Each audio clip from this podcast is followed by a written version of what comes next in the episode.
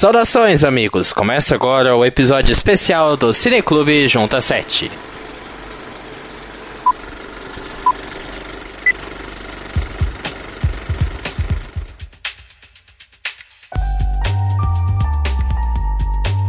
Pois bem, eu sou o Lucas Cabreiro e esse daqui é um episódio especial resumindo toda a primeira temporada do Cineclube Junta 7. O podcast em que a gente pega filmes conhecidos ou não e que valem a pena a gente dar uma conferida e debater sobre eles aqui no programa. Aqui comigo temos ele, João Vitor Ribeiro, tudo bem? Olá pessoal, tudo bem? Boa noite, bom dia, boa tarde, boa madrugada, é nós que tá. Isso aí, também temos ele, Matheus Voltura, como vai? Oh, muito bem, obrigado, senhor. Eu tô ótimo, muito obrigado. E o como que vai funcionar esse episódio especial do Cineclube Junta 7. Nessa primeira temporada, nesses 10 primeiros episódios do Cineclube, nós assistimos 20 filmes, dentre comédias, dramas, filmes de ação, ficção científica, thrillers policiais. Então a gente teve uma grande gama de filmes a serem debatidos e conhecer coisas novas. Então, nesse programa de hoje a gente vai comentar um pouco das nossas experiências, que é conhecer mais sobre cinema, acabar conhecendo filmes que a gente não tem o costume não tem o costume de acompanhar normalmente. Então a gente vai debater um pouco dessa experiência e também fazer um, uma recapitulação do nosso ranking. Nós pegamos esses 20 filmes e fizemos um ranking dos melhores filmes que a gente assistiu e dos piores também, de acordo com a média das notas que a gente dava sempre ao fim de cada bloco. Mas antes, se você quer ver o Junta 7 crescer e ver mais episódios do Cine Clube Junta 7, participa da nossa campanha do Padrim. Você pode contribuir com qualquer valor a partir de um real por mês, sim, troca receber recompensas, como um grupo no Facebook, WhatsApp, só com os padrinhos, ou até escolher o tema do nosso próximo podcast. Essa semana a gente agradece o apoio de Murilo Rosella, André Cabreiro e Marilene Melo. Muito obrigado. E seja um padrinho Jotinha você também. Acesse padrim.com.br barra junta 7 e contribua.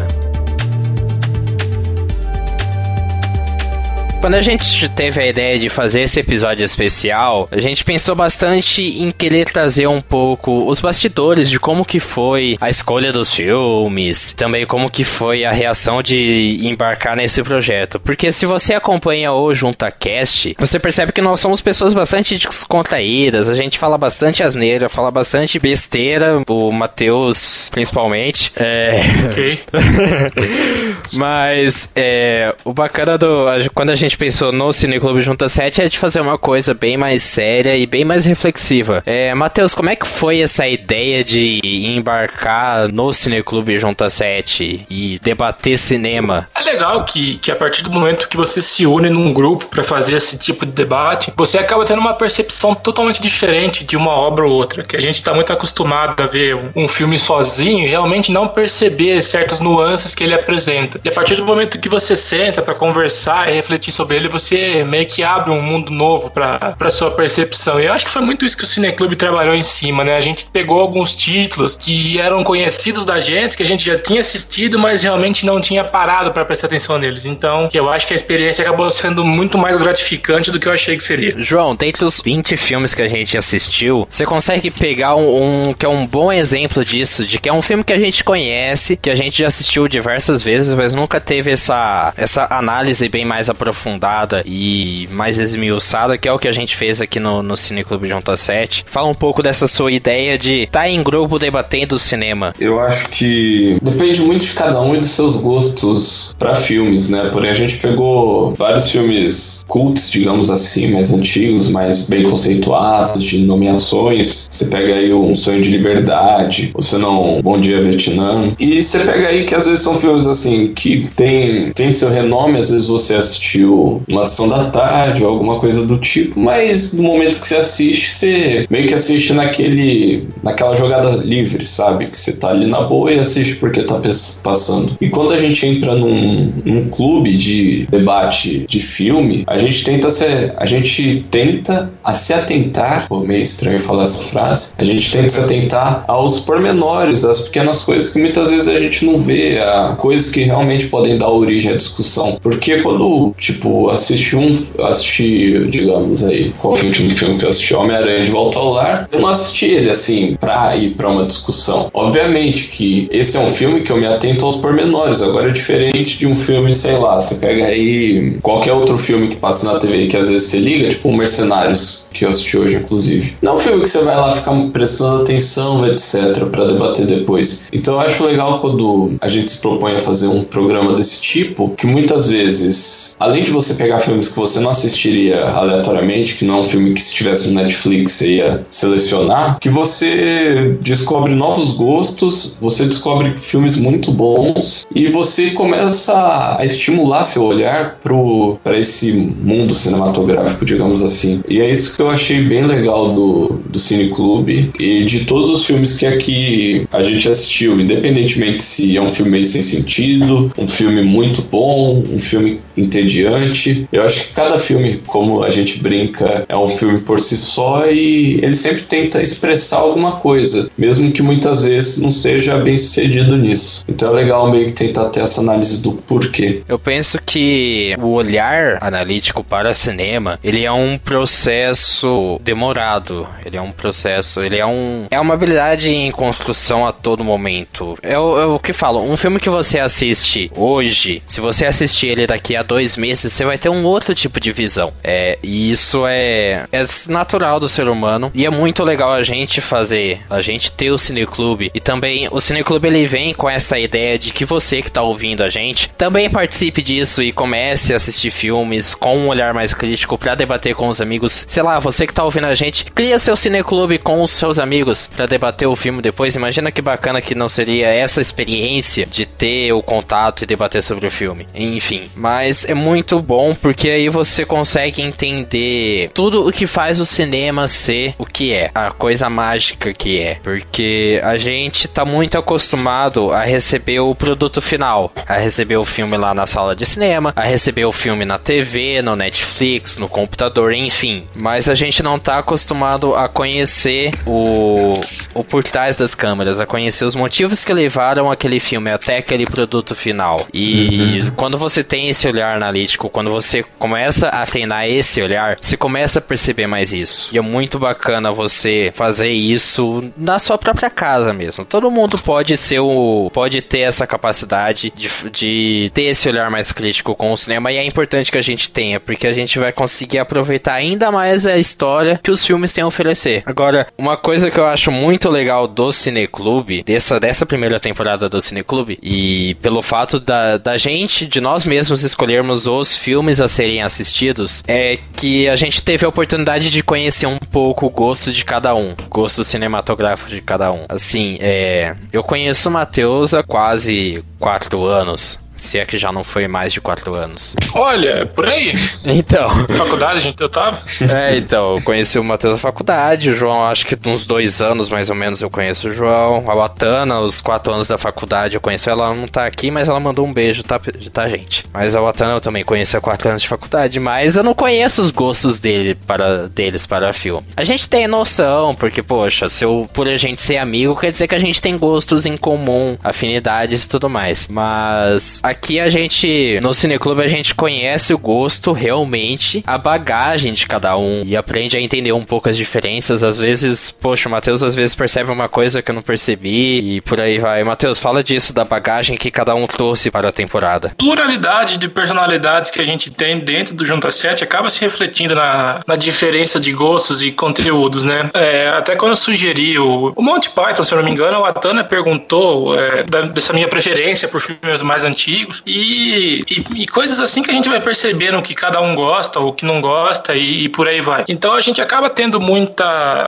Eu vou usar a pluralidade de novo e a gente acaba descobrindo coisas novas, universos novos e, e coisas assim. Às vezes a gente se pega gostando de um tipo de filme que nunca imaginou que ele ia gostar. Por exemplo, é, eu lembro que quando eu sugeri Moulin Rouge para vocês, eu que é um filme que eu gosto bastante, a gente tem um programa inteiro que a gente debate sobre isso, mas quando eu sugeri Moulin Rouge, eu fiquei bastante preocupado em saber como que o pessoal iria reagir a isso. Se iria reagir bem, se não iria reagir tão bem assim. E, e foi muito bacana ver quanto que vocês conseguiram absorver do filme, que foi diferente do que eu absorvia do filme dele. E ainda assim vocês ficaram tão apaixonados por Mulan Rouge quanto eu. Eu acho isso muito legal. João, o que, que você pensa dessa, dessas diferenças de visões que a gente tem para, a, é, para essa primeira temporada do Cineclube? Você consegue perceber um filme que ficou bem marcante, essas essas diferenças de visões? Olha, eu vou me atrever, pela minha curta memória, a falar que foi o Monty Python e o, e o Piada Mortal. Porque o Monty Python ficou você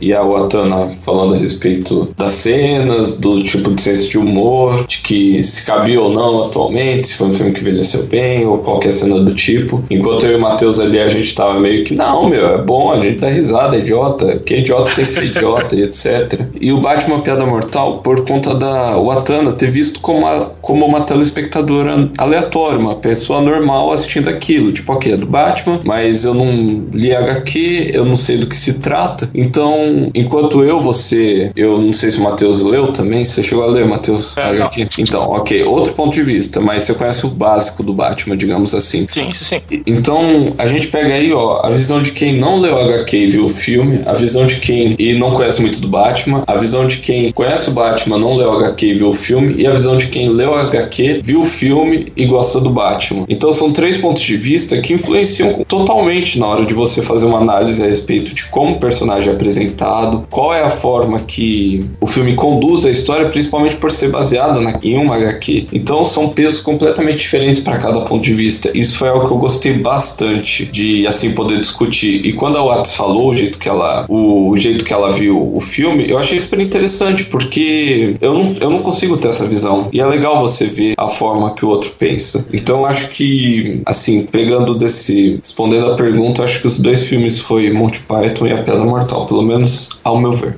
Ah, sim, sim. A gente vai repassar um pouco Monty Python e a Piada Mortal futuramente nesse, nesse episódio, mas o que o João falou é muito legal, porque ao mesmo tempo em que, no, no, no âmbito da análise que a gente tá fazendo dos filmes aqui, a gente tem diversos pontos de vista, na hora que o, que o diretor, na hora que o roteirista, na hora que o ator tá produzindo o filme, eles têm que levar isso em consideração também. E é interessante até, durante o programa, que a gente levou isso em consideração também. Como que o filme, ele conversa com os públicos que ele se propõe a conversar. Ele é bem sucedido nisso, ele não é bem sucedido nisso. Isso mostra o quão complexo é produzir um filme, porque você tá falando pra, pra massas. Uh, do mesmo jeito que tem uma pessoa que tem mestrado, que é super inteligente, que é super bem informada e tem um, uma bagagem cultural e, e acadêmica, talvez, que leva essa bagagem para a sala de cinema, tem uma pessoa que não entende nada, tava de boa em casa casa e resolveu ir no cinema. É necessário que os filmes eles saibam falar de forma competente para os, os públicos a que eles se propõem a falar. E é interessante que a gente analise isso também para um filme. Exatamente. Mais, mais uma vez da questão do olhar mais crítico com relação ao cinema. Porque realmente é uma coisa que, que a gente já comentou em diversos momentos, na, maior, na maioria das vezes em off, a gente nunca chegou a falar no ar. Mas às vezes a gente tem a impressão de que, ao menos eu tenho a impressão, de que o cinema, os filmes, a ideia ideia de ir ao cinema ou a ideia de assistir um filme se tornou algo muito banalizado e as pessoas não se preocupam tanto com a experiência de assistir um filme. Por isso que a gente tem, sei lá, pirataria por aí, que a pessoa paga 10 real, 10 real no, no camelô, três filmes com uma gravação porcaria, assiste num domingo à tarde durante almoço de família, com criança correndo pros lados, com tio chorando e bêbado. Na, verdade, é, na verdade, a criança que tá chorando e o tio tá bêbado. Ah, Me bom. confundi. É, Mas a criança tá bêbada e o tio Exato. Então, não, mas vocês entenderam. É, a pessoa ela não tem mais essa pre- preocupação com a experiência e aproveitar o filme da melhor maneira. Ou a pessoa vai pro cinema e ao invés de, de assistir o filme que ela pagou pra assistir, e fica usando o celular, tirando foto de si mesma durante a sessão. Poxa, e a experiência de você estar no cinema? Cadê? O que, que Sabe. aconteceu com isso? Só te cortando, eu acho que foi legal isso também, porque eu parei pra pensar um pouco nisso, a forma que a gente valoriza os filmes e isso a gente pode pegar pra jo jogos também. Por exemplo, Homecoming, é, eu fiquei, eu não assisti quando saiu e nem Mulher Maravilha. Eu fiquei muito hypado pra assistir esses dois filmes. Só que felizmente eu não consegui ver na altura o Mulher Maravilha. E o Mulher Maravilha eu tive que recorrer à internet pra conseguir assistir. Só que eu fiquei tipo, cara, eu gostaria de ter tido a experiência de assistir esse filme no cinema. Você não não. E quando. Isso foi uma coisa que eu me resguardei para assistir do Homem-Aranha. Que eu fiquei, tipo, onde eu moro não tem cinema. Então eu tenho que pegar 30 quilômetros pra, pra ter um cinema mais próximo. E é uma coisa assim que você fala depois que você começa a ver de outra forma. Tipo, não, vale a pena ir no cinema, pagar por aquilo, valorizar aquilo que foi feito. Então tem vezes que realmente não tem como a gente assistir, que a gente acaba optando por métodos não ortodoxos. Mas foi legal ver que eu mudei um pouco o meu pensar. Porque antes eu pegava filme assim, uma na boa, online e assistia. Obviamente que hoje tem rede de streaming e você consegue pegar de uma maneira mais fácil e que não agride os direitos, digamos assim. Mas é legal, tipo, ver a mudança do valor das coisas. É isso que você falou. Eu acho que é a questão realmente da gente resgatar essa ideia do cinema como uma arte, como uma experiência a ser vivida intensamente. É gostoso você ver pessoas falando sobre essa paixão que elas têm pelo cinema, pelos filmes. E é gostoso quando você sente que você compreende essa paixão e também divide essa paixão. Mas enfim, a gente, além de debater um pouco sobre essa experiência do, do que foi essa primeira temporada do Cineclube Junta 7, nós iremos repassar uma parte do ranking que a gente fez dos 20 filmes. É lógico que são 20 filmes aqui, a gente não vai ter, ter tempo de fazer, falar um pouco sobre todos, até porque tem programas falando sobre eles e se a gente fizesse isso hoje, o programa ele teria 5 horas de duração. Nem a gente aguentaria fazer. Mas a gente vai pegar os 5 últimos e os 5 primeiros da lista. Vamos começar pela, pelos 5 últimos. É legal a gente falar também que não necessariamente os filmes são ruins. Talvez na nossa percepção ele não tenha alcançado o grau de excelência que a gente pensava. Mas vale a pena você que está ouvindo assistir os filmes, porque vai que você gosta. É, o estilo que eu gosto de filme não vai ser o mesmo estilo de filme que você gosta. Então fica esse exercício para quem tiver curiosidade. É, na nossa 16 posição, nós temos o, o filme que foi tema do, do podcast anterior, do Cineclube anterior, que foi Relatos Selvagens. Filme argentino de 2014, dirigido pelo Damian Zifron. Foi uma escolha da Watana. E eu lembro que durante esse durante a discussão desse filme, a gente ficou muito gostamos, mas não sei porque gostamos e não gostamos, mas não sei porque não gostamos dele. A gente ficou meio que numa relação de amor e ódio com eles. O Matheus, ele concordou bastante comigo quando eu falei comigo quando eu falei isso daí. É, Matheus, você acha que a sua visão do filme depois de, de todo esse tempo deu uma melhorada, uma piorada? Pra ser bem sincero, eu acho que meio que ficou estagnado a, a percepção que eu tinha. Porque que nem eu falei quando a gente gravou esse programa, eu não consigo ver muito Relatos Selvagens como um filme. Porque ele não, tem, não é um negócio que tem começo, meio e fim. São pequenas histórias que foram juntadas vendidas como um filme. Ele é muito mais, sei lá, um, um seriado meio bizarro do que um filme propriamente dito. Então, não, não se alterou muito.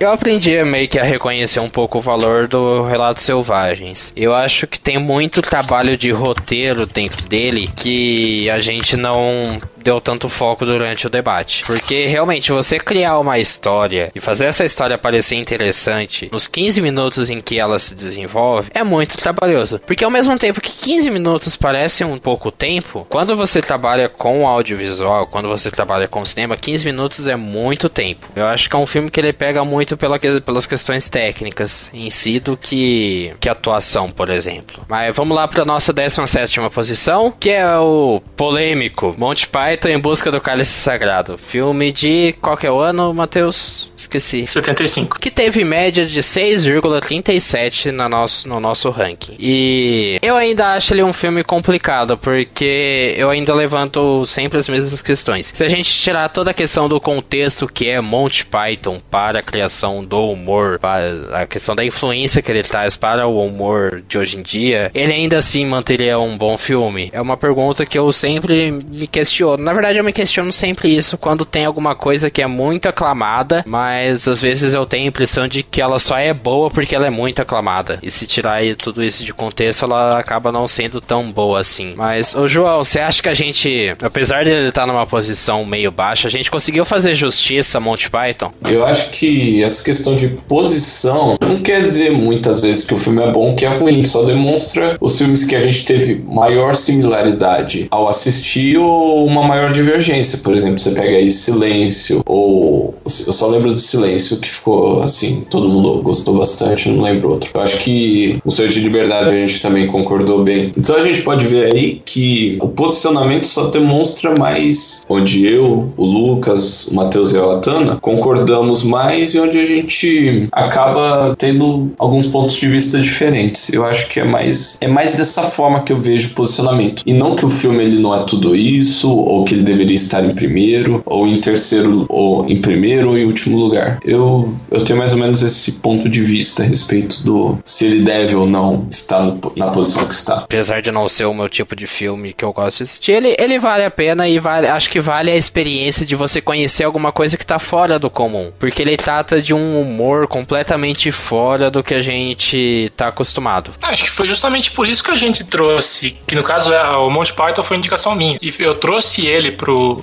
pro Cineclube justamente por ele ser um humor que a gente não tá tão habituado. Vai ver, foi muito por isso que é o Atana, que teve a, a, as maiores críticas em relação ao filme, não tenha gostado. Que foi o que eu falei, a gente tá acostumado muito com o padrão americano de humor e também com o padrão brasileiro. Aí quando a gente se depara com o humor britânico, que é uma vibe totalmente diferente, ele causa esse, esse impacto, essa estranheza. Mas a partir do momento que você consegue absorver aquilo, você consegue aproveitar muito mais. Talvez se mais pra frente a Atana deu uma chance. Não necessariamente ao filme do Monty Python em busca do cálice sagrado, mas qualquer outra obra é, proveniente do humor britânico, talvez ela goste. Então, é, o, o tempo vai dizer se, se eu tô certo ou não. É, talvez quando o pessoal morrer e a humanidade for consumida por um macacos mutantes com iPhones implantados no cérebro, vai ver, eles vão ouvir esse podcast e falar: Hum, eles estavam certos, o Monty Python não é tão bom quanto pintam.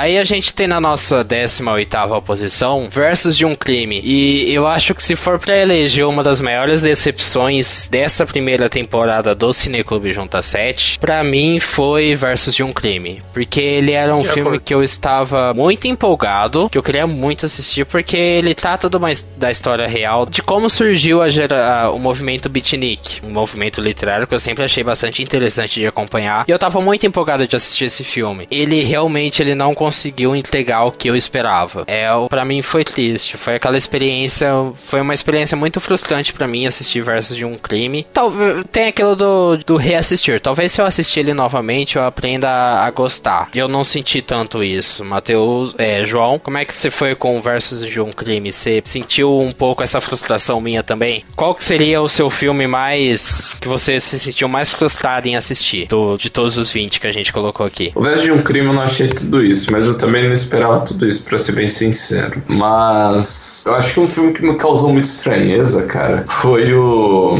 Foi o primeiro que a gente viu, aquele seu que eu esqueci o nome agora. O Rio Perdido. Rio Perdido. O Rio Perdido, cara. Que eu fiquei muito perdido. Eu fiquei perdido que nem o Rio Perdido, cara. Porque. Que foi um filme que eu juro que eu esperava outra coisa. Tipo, não foi que nem o verso de um crime que eu li a sinopse e meio que já matei ali. Porque o Rio Perdido, a sinopse praticamente falava uma coisa completamente contrária daquilo que o filme apresentou, que meio que mergulha no submundo. Então eu já imaginei uma coisa mais fantástica, fantasiosa e não, digamos, algo mais voltado para cores apenas. Então foi um filme que eu assisti que eu fiquei perdido e que para mim não bateu muito com aquilo que eu esperava, mas não no sentido de ter uma expectativa, e sim no sentido daquilo que eu li na sinopse e idealizei. Um dos maiores trunfos do filme é o elenco dele, o Danny DeHaan, Michael C. Hall, Daniel Radcliffe. Tem atores muito bons naquele filme, tem boas atuações, mas o roteiro não te prende. A forma como a história é conduzida não prende. Isso é frustrante, realmente. Mas falando em filmes frustrantes e que são mal conduzidos, em 19 lugar na nossa penúltima posição, com 5,12 de média, nós temos Batman Piada Mortal, a adaptação do, da HQ clássica do Alan Moore. O que a Piada Mortal poderia ter feito para conseguir se salvar? para conseguir ter tido um resultado melhor. Ter seguido a HQ.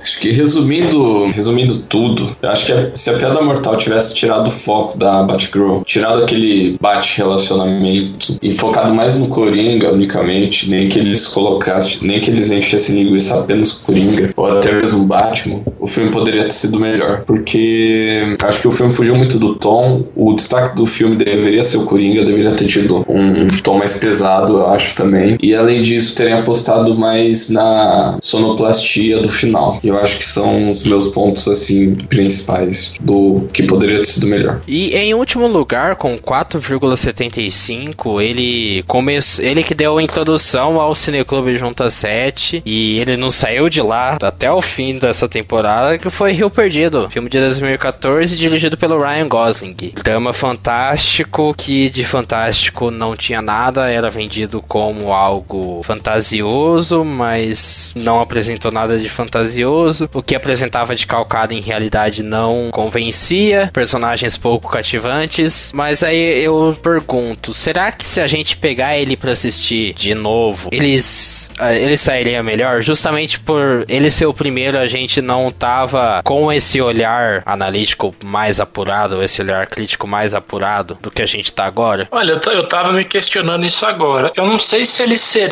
se ele aumentaria muito a nossa opinião em relação a ele. Mas eu acho que como ele foi o primeiro, então ele meio que foi de. Ele foi o teto de vidro, mais ou menos, do, do podcast. Então ele foi o primeiro a receber uma, uma crítica ferrenha da nossa parte. Talvez eu acho que se a gente tivesse. É, se ele tivesse sido escolhido um pouco mais pro final do, da temporada, com a gente já com prática e, e sabendo discernir melhor uma coisa da outra, talvez ele não fosse tão ruim quanto a gente achou que ele acabou sendo. Mas questão de mudar a, a percepção, eu acho que não. É, eu, eu gosto desse filme. Eu acho que ele tem, ele tem méritos e no programa de estreia a gente debate sobre um pouco desses méritos que ele tem, porque a fotografia dele é incrível. Questões técnicas do filme ele é, é muito bom, só que ele e a história em si é interessante, mas ele traz personagens que não são cativantes, que não te motivam a, que não fazem você comprar a história. O rato era o melhor personagem, Exatamente. não ele morre. O rato Exato. era o melhor personagem. O rato e o vilãozinho lá, que era o de Doctor Who, e olha lá ainda. Isso que é o triste, ele tinha, ele tem, tinha excelentes questões técnicas de trilha sonora e fotografia, com um bom elenco, uma boa premissa, mas personagens e condução da história que não faziam jus a todos esses elementos que tinham em volta. Ainda vale a pena você assistir e tirar suas próprias conclusões. Todos esses cinco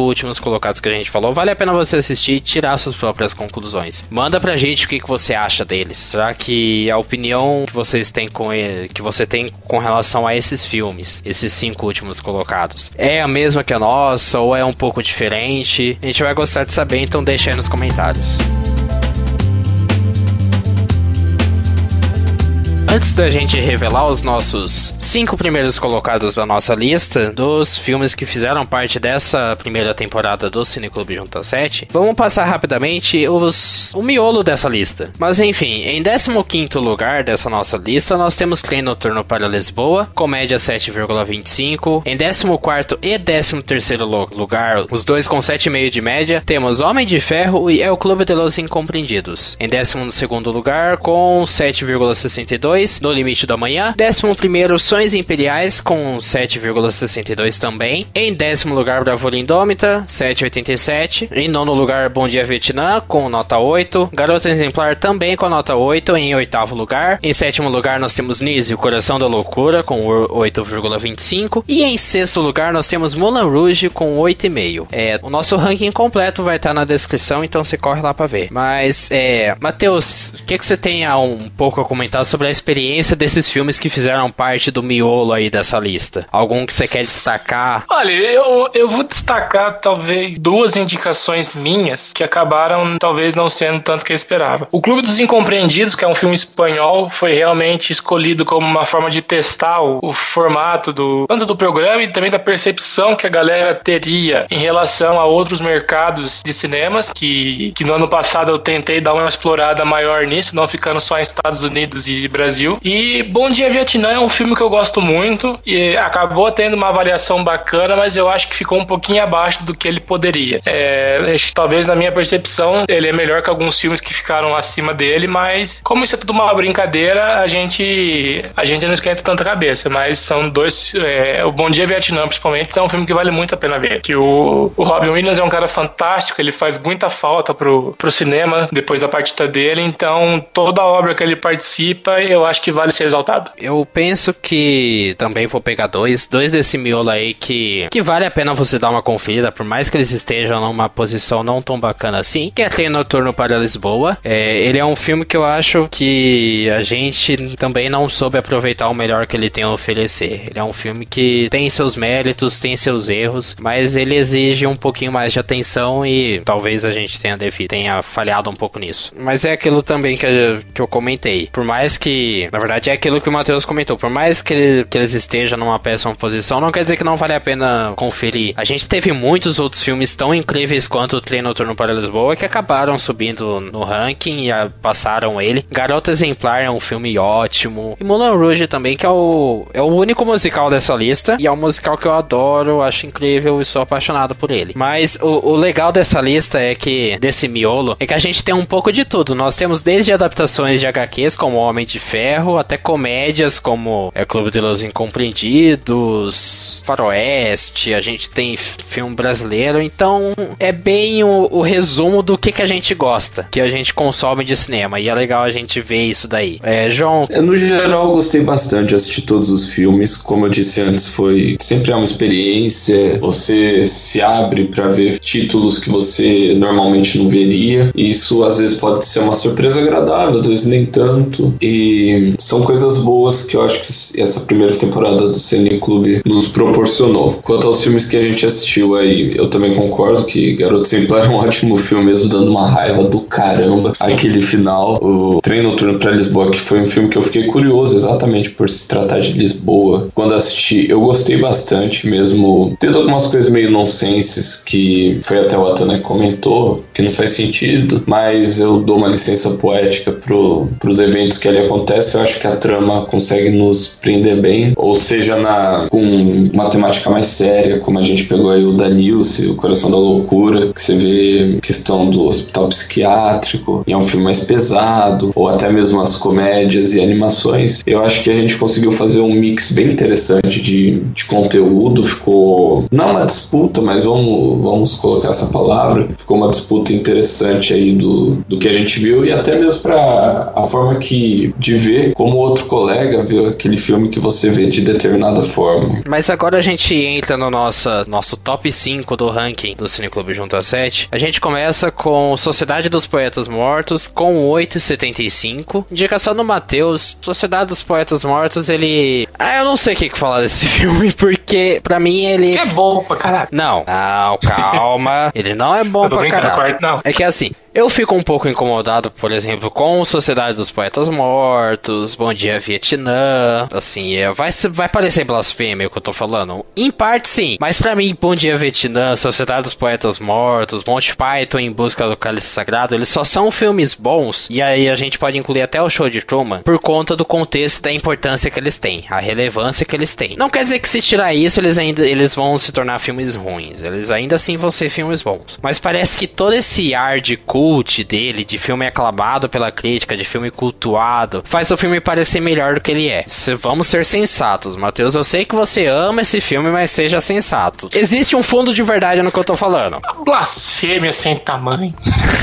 e, e, tem uma perseguição, né? Que os, de quatro filmes, três se citou Eu achei meio mancada isso, mas. É porque você pegou os mais antigos e aclamados, mas enfim. Eu sei. Sem... Eu sei. Não, tá achando saco. É. Não, é aquilo que a gente sempre fala, cara. Filmes têm seus pontos e pontos pontos. É, eu não sei, acho que talvez o, o, amor que eu tenho por esse filme acabe me cegando em relação a algumas coisas. Mas ele é um filme muito marcante. Não tem como você não.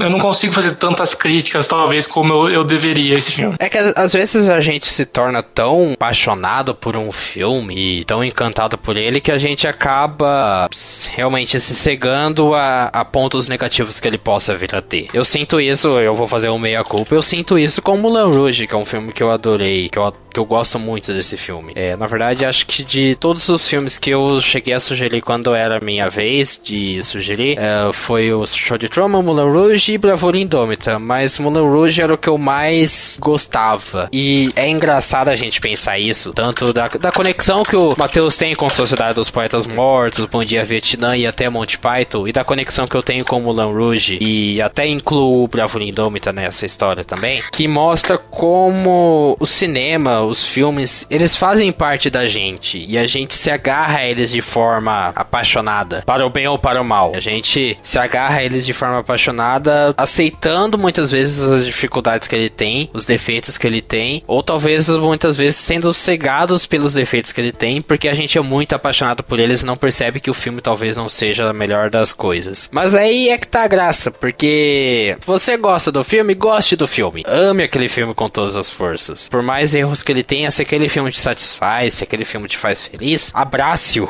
E Sociedade dos Poetas Mortos, eu acho que é um desses casos, de que é um filme que marca geração, que marca as pessoas. Mas vamos pro show de Truman, que também tá com 8,75 em quarto lugar. João, esse é um daqueles filmes que a gente já assistiu várias vezes, mas nunca assistiu realmente da forma como a gente viu hoje, né? Da forma como a gente viu no Cineclube Junta 7. Sim, show. Assisti o show de Truman. Eu já tinha assistido uma vez, mas eu assisti muito bem por cima, digamos. E assisti, assisti mais velho, assisti de outra forma. Inclusive, acho que a primeira vez que eu assisti, eu achei super entediante aquele filme. Então, assistir mais velho te faz ir pro cineclube, te faz pegar outros pontos, analisar pormenores. É, que muitas vezes, quando você vê a primeira vez assim, meio que de frila, você não consegue prestar muita atenção. Então, eu, gosto, eu gostei bastante de rever o show de Truman, a mensagem dele, principalmente com o tempo eu comecei a gostar de coisa que envolve mais filosofia, e o show de Truman tem muito disso. A questão da, da alegoria da caverna, da sociedade, como a sociedade olha para as pessoas, até onde vai essa questão do Big Brother, digamos assim. Então é um filme que mexe com vários pontos que se fazem o filme ser mais interessante. É isso que eu tenho pra dizer sobre o show de Truman. Um ponto que eu acho muito interessante desses dois, quarto e quinto colocado, e dos que a gente vai falar, dos três próximos que a gente vai falar, é que todos têm uma junção muito boa de técnica, questões técnicas, fotografia, trilha sonora, com execução, que seria a atuação e o roteiro, e a direção. Todos eles, eles têm uma junção muito bem feita e muito competente disso. Talvez é por isso que eu tô tão feliz com esses cinco, cinco primeiros colocados. Na verdade, a gente pode até estender essa questão da boa junção entre técnica e execução pros dez primeiros colocados. Mas esses cinco primeiros são os melhores, os que conseguem fazer isso de forma mais competente. O Show de Truman ele tem uma ótima técnica, a questão dos planos de câmera, a trilha sonora, somado à excelente execução do Jim Carrey. Eu tenho muito preconceito com ele, eu não consigo gostar de tudo que ele faz, mas ele tem talento e ele consegue entregar bons momentos quando o roteiro pede, se o roteiro for bem feito também. Então eu acho que é isso. Esses cinco primeiros colocados eles são a junção perfeita entre técnica e execução. Foi legal do show de Truman é, realmente assistir o filme, não só ver. Eu já tinha visto ele algumas vezes, eu, eu, eu gosto muito desse filme também, do trabalho do Jim Carrey. Assim como você, nem né, todos os filmes dele, é, assim como você opinou, né, tudo que ele faz que é bom, mas esse em específico é um dos melhores. E, e foi bacana a gente conseguir perceber certas coisas que a gente nunca tinha reparado mesmo na, na nas outras vezes que viu. Que nem o João falou, tem muita parte da, de filosofia em cima disso, então é, é bacana como você abre uma, uma a mente para um contexto diferente do que você estava acostumado. E a gente vai pro nosso top 3 agora, com 8 e 187, em terceiro lugar, nós temos Na Natureza Selvagem. Quando a gente gravou esse programa, o João ele não pôde participar, então eu abro pro João falar um pouco desse filme da forma mais resumida possível, tá, João? Mas fala um pouco desse filme. Assim, gente, A Natureza Selvagem, um filme muito legal, que eu assisti inclusive a primeira vez por conta da trilha sonora do Ed Vedder, que é o vocalista do Pearl Jam. E é um filme que, assim, é interessante você ver e de você se imaginar naquela situação, porque eu acho que todo mundo já chegou a uma a uma certa altura que fala, meu, odeio esse sistema que a gente vive, se eu pudesse eu largava tudo e ia morar numa cabana no norte da Peru, cuidar de umas alpacas. Porque demonstra, assim, a, a pressão que a gente tem de sempre correr atrás de alguma coisa, de nunca poder descansar, de sempre ter que tentar ser o melhor para ocupar alguma uma vaga, ter que lidar com desemprego, ter que correr atrás, saber que o futuro depende daquilo, o futuro depende de um diploma, digamos assim. São coisas assim que a gente segue por conta do seu mundo que a gente vive, mas que você pega aí estudos e análises que mostram que a nossa sociedade é uma das sociedades mais felizes de todos os tempos, exatamente por conta dessa cobrança. Então você pega um cara que decide ter um tempo sabático desse, que ele vai pra, na, pra natureza se encontrar e abandona tudo, sendo que ele tinha uma vida boa, é legal assim ver a progressão da, da forma que, que o Speed Racer, esqueci o nome do personagem dele, mas é o Speed Racer no caso, que, que o Speed Racer acaba se envolvendo e se descobrindo, digamos assim. Além de que a ambientação do filme é linda e a trilha sonora é sensacional. Eu acho que o mais bacana desse filme é que, de todos, eu acho que ele é o que mais, pelo menos de, dos, do top 5, ele é o que mais traz a ideia de o que a gente faria se a gente tivesse na situação dele. Primeiro, o que faria você largar tudo e viver essa vida? Largar tudo da sociedade e viver em contato com a natureza? O que faria você tomar essa atitude o que e, o, e o que você faria estando no lugar dele? Como você reagiria, se comportaria? É, em segundo lugar, com 9,37, na verdade ele ficou em primeiro lugar durante bastante tempo, mas em segundo lugar nós, nós temos Silêncio, filme de 2016 dirigido pelo Martin Scorsese e que para mim foi um dos momentos mais altos do, dessa primeira temporada do Cineclube, que foi um filme incrível. Para mim, é o, o Silêncio é um filme impecável, porque ele é uma história envolvente, cativante, conduzida de forma competente e atual atuada de forma muito competente pelo Andrew Garfield, o Adam Driver e o Liam. Ele traz boas reflexões também. Foi também uma das gratas surpresas desse ano, na, na minha percepção. Eu que maratonei os filmes pro Oscar desse ano, eu não assisti o Silêncio, é, porque ele concorreu acho que em duas categorias só e não era das principais. E também quando eu vi que ele é um filme de quase três horas, eu falei, ah, deixa quieto. E acabou calhando dele ser escolhido pro, pro Cineclube e bateu arrependimento de não ter visto antes, porque o filme ele é é, ele é fantástico. Ele, é, ele não é um filme de, de, de muitas palavras, fazendo jus ao nome, mas ele é um filme que te prende. Então você fica lá sentado o tempo de, de que ele tá rolando e você nem percebe. Ele te prende muito na, na tela. Foi dos filmes que o João escolheu, foi sem dúvida o melhor dele. É, Silêncio é um filme muito bom que você pega. É um filme histórico, é um filme que tem um elenco de peso, é um filme assim que te provoca, digamos assim, porque tem diversas partes aí que você pega dos padres com os governantes do Japão, a questão deles terem que renegar o catolicismo para poderem sobreviver. São pontos de tensão ali criados e que te fazem pensar o que você faria na situação deles. Eu acho que isso é algo que, que é legal ver quando colocam algo tão inerente do, do ser humano como a fé dele à prova de uma maneira tão radical. Obviamente que antes você pega aí tinha muita essa questão do, do apego aos objetos, que assim, se você for pegar, mas um ponto de vista religioso não é necessariamente aquela pisada na, na imagem que vai representar que você negou sua fé. Mas é interessante ver como até mesmo o cristianismo mudou o pensamento durante os anos sobre o que representa a fé, o que é a fé. E eu acho que é um filme que tem um peso, um peso muito bom, muito grande, que foi muito bom de assistir. Vamos para o nosso primeiro lugar com 9,5, que foi Um Sonho de Liberdade, baseado na obra do Stephen King. Como eu falei, esse top 5 ele é a junção da técnica com a execução, mas Um Sonho de Liberdade ele é a representação máxima disso. Que ele realmente ele tem uma excelente técnica e uma excelente execução. As atuações são incríveis e a história é realmente envolvente. Não tem muito o que falar dele, porque é um filme que Não. funciona muito bem no que ele se propõe. Ele vai além, ele te surpreende. Ele poderia ter. É aquele filme que ele poderia caminhar pelo caminho mais óbvio possível e ser bom ainda assim, porque ele tem um elenco e um roteiro muito bom para isso, mas ele caminha por pontos e passa por lugares que a gente não espera. E ele consegue fazer isso bem feito. Vai, Matheus. Olha, acho que você resumiu muito bem, porque não tem muito mais do que ir além disso. É, esse filme foi uma indicação de um amigo meu, que ele já tinha falado muito bem desse filme, e também por, da, por conta da quantidade de, de qualificações positivas que ele tinha em sites de reviews, como o Filmou, o IMDB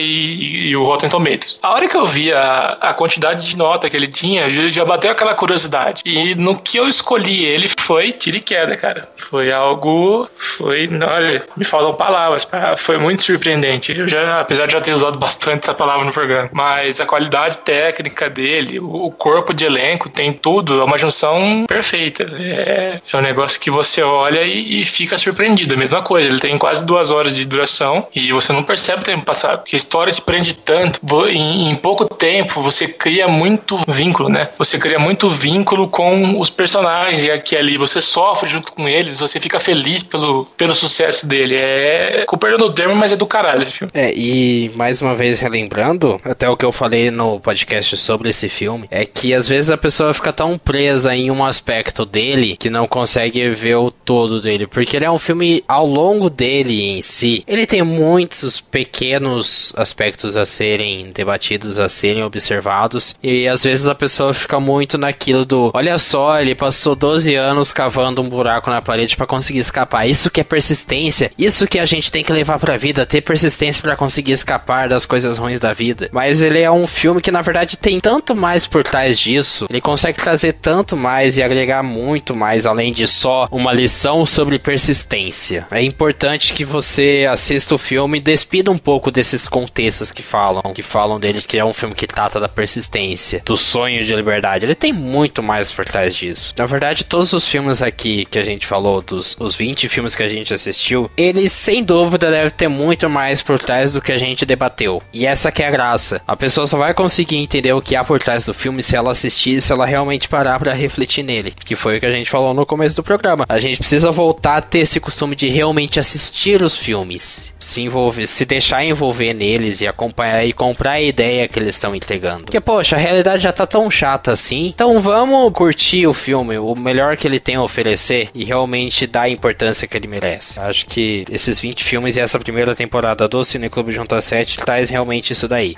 Mas enfim, deixa aí seus comentários desses 20 filmes que a gente assistiu nessa primeira temporada do Cine Clube Junta 7. Qual que foi seu favorito? Qual que você gostou mais? Qual que você acabou não gostando tanto assim? Será que a gente cometeu alguma injustiça nessa nossa lista? Deixa aí seus comentários, a gente vai gostar muito de ler. E não sai daí que a gente tem novidades sobre essa nova fase do Cine Clube Junta 7. Muito bem, e nessa segunda fase do Cineclube Junta 7, nós iremos fazer um pouco diferente agora. Ao invés dos programas tratarem apenas dos, das nossas indicações, a gente pediu para amigos, para os outros colaboradores do Junta 7, para o público em geral, você que curte a nossa página do Facebook, segue a gente no Instagram ou no Twitter, sugerir filmes para que seja debatido nessa nova temporada do Cineclube Junta 7. Como que a gente vai fazer? A gente ainda vai manter os dois filmes por programa. Um filme será escolha nossa. E o segundo filme que vai ser debatido será uma escolha dos nosso, do nosso público. Dessa lista que foi feita com indicações do público, dos colaboradores, dos outros colaboradores do Junta 7, amigos do Junta 7, pessoal que já participou de outros podcasts nossos. Eles sugeriram vários filmes pra gente e eu coloquei esses filmes numa lista, eles estão numerados aleatoriamente. Uma segunda novidade do Cineclube Junta 7 a partir dessa segunda temporada é que nós não iremos continuar com a ideia de ranking. Nós ainda assim iremos dar notas para os, para os filmes,